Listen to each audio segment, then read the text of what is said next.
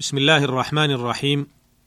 الحمد لله رب العالمين وصلى الله وسلم على نبينا محمد وعلى آله وأصحابه أجمعين. أما بعد أيها المستمعون الكرام السلام عليكم ورحمة الله وبركاته. لا زلنا نواصل الحديث عن حديث أنس بن مالك رضي الله عنه أنه قال قال رسول الله صلى الله عليه وسلم ثلاث من كن فيه وجد حلاوة الإيمان أن يكون الله ورسوله أحب إليه مما سواهما وأن يحب المرء لا يحبه إلا لله وأن يكره أن يعود في الكفر بعد إذ أنقذه الله منه كما يكره أن يقذف في النار. وقد تحدثنا في الحلقة السابقة عما يتعلق بمحبة الله تعالى في مسائل ووقفات. واليوم في هذه الحلقة نواصل عرض بعض مسائل الحديث على النحو الآتي. المسألة الرابعة ذكر في الحديث قرن محبة رسول الله صلى الله عليه وسلم بمحبة الله جل وعلا. ولنا مع محبة النبي صلى الله عليه وسلم وقفات. الوقفة الأولى أن هذا مصداق ما ورد أيضا في السنة مما رواه البخاري ومسلم.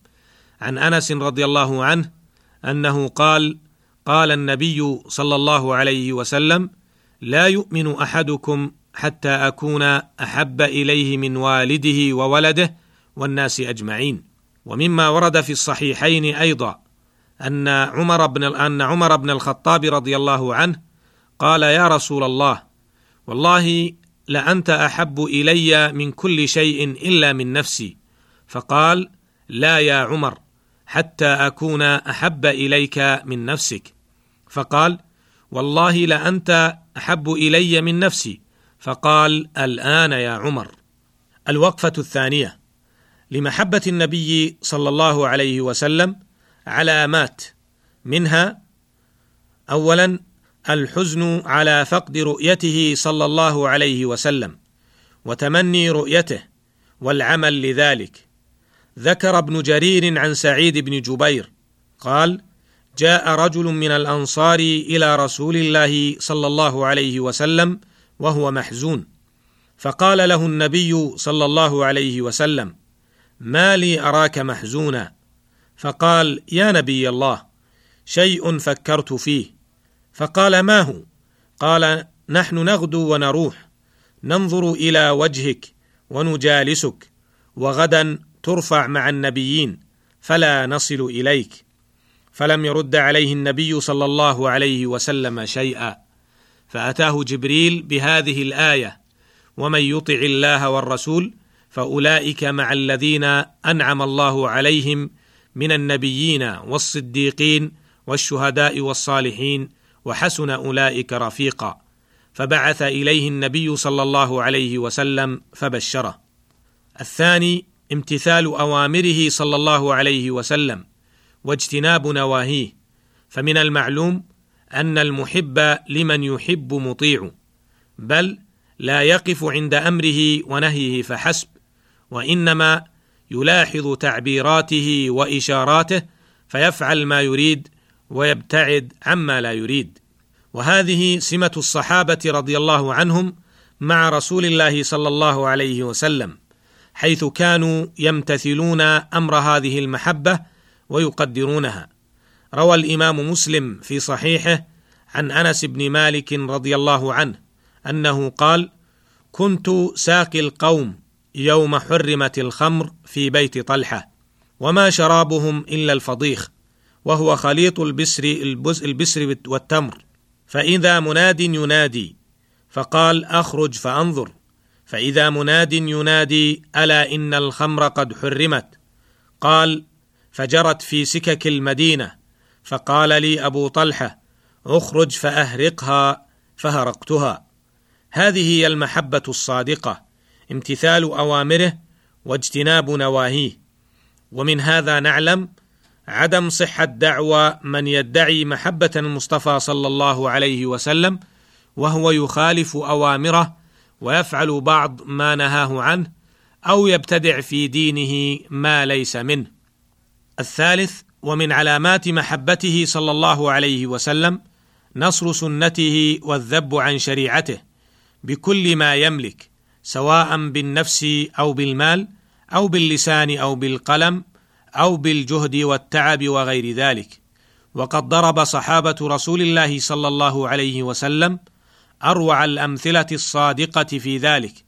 فمما رواه ابن هشام أن أهل مكة أرادوا أن يخرجوا زيد بن الدثنة رضي الله عنه من الحرم كي يقتلوه فيجتمعون حوله. يقول له أبو سفيان أنشدك الله يا زيد أتحب أن محمدا عندنا الآن في مكانك؟ نضرب عنقه وأنك في أهلك؟ قال زيد والله لا أحب أن محمدا الآن في مكانه الذي هو فيه تصيبه شوكة تؤذيه وإني جالس في أهلي. وبعد وفاة النبي صلى الله عليه وسلم اهتم الصحابة رضي الله عنهم بحفظ سنته صلوات الله وسلامه عليه وهكذا من بعدهم حتى دونت السنة وحفظت ولا زالت جهود العلماء وطلبة العلم تقوم بهذا الأمر والحمد لله. فالذب عن سنته صلى الله عليه وسلم ونصرها من علامات محبته صلوات الله وسلامه عليه. الوقفة الثالثة. لا شك أخي المستمع أن لمحبة النبي صلى الله عليه وسلم فضلا عظيما وثوابا جزيلا.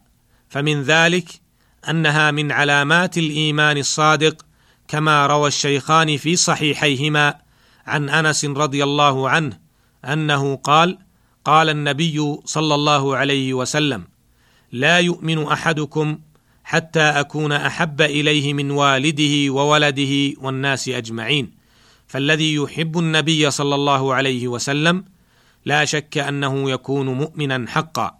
كما أن محبته صلوات الله وسلامه عليه سبب لحصول حلاوة الإيمان.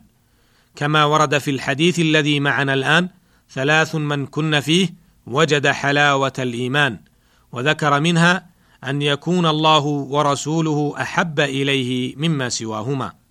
كما أن محبته صلوات الله وسلامه عليه سبب لمرافقته في الجنة فقد ورد في الصحيحين أن رجلا سأل رسول الله صلى الله عليه وسلم قال قال المرء يحب القوم ولما يلحق بهم.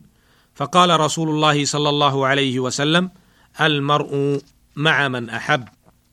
كما أن محبة النبي صلى الله عليه وسلم واتباع أوامره واجتناب نواهيه سبب لمحبة الله تعالى وغفران الذنوب يقول الله جل وعلا قل ان كنتم تحبون الله فاتبعوني يحببكم الله ويغفر لكم ذنوبكم والله غفور رحيم.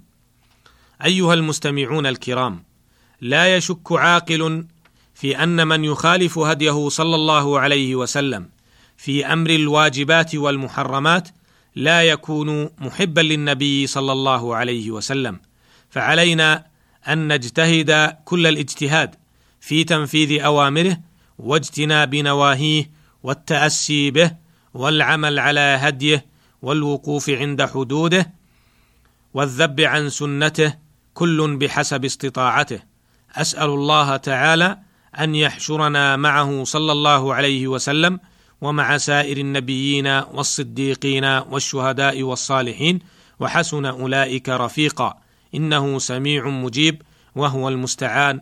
وللحديث بقيه والسلام عليكم ورحمة الله وبركاته.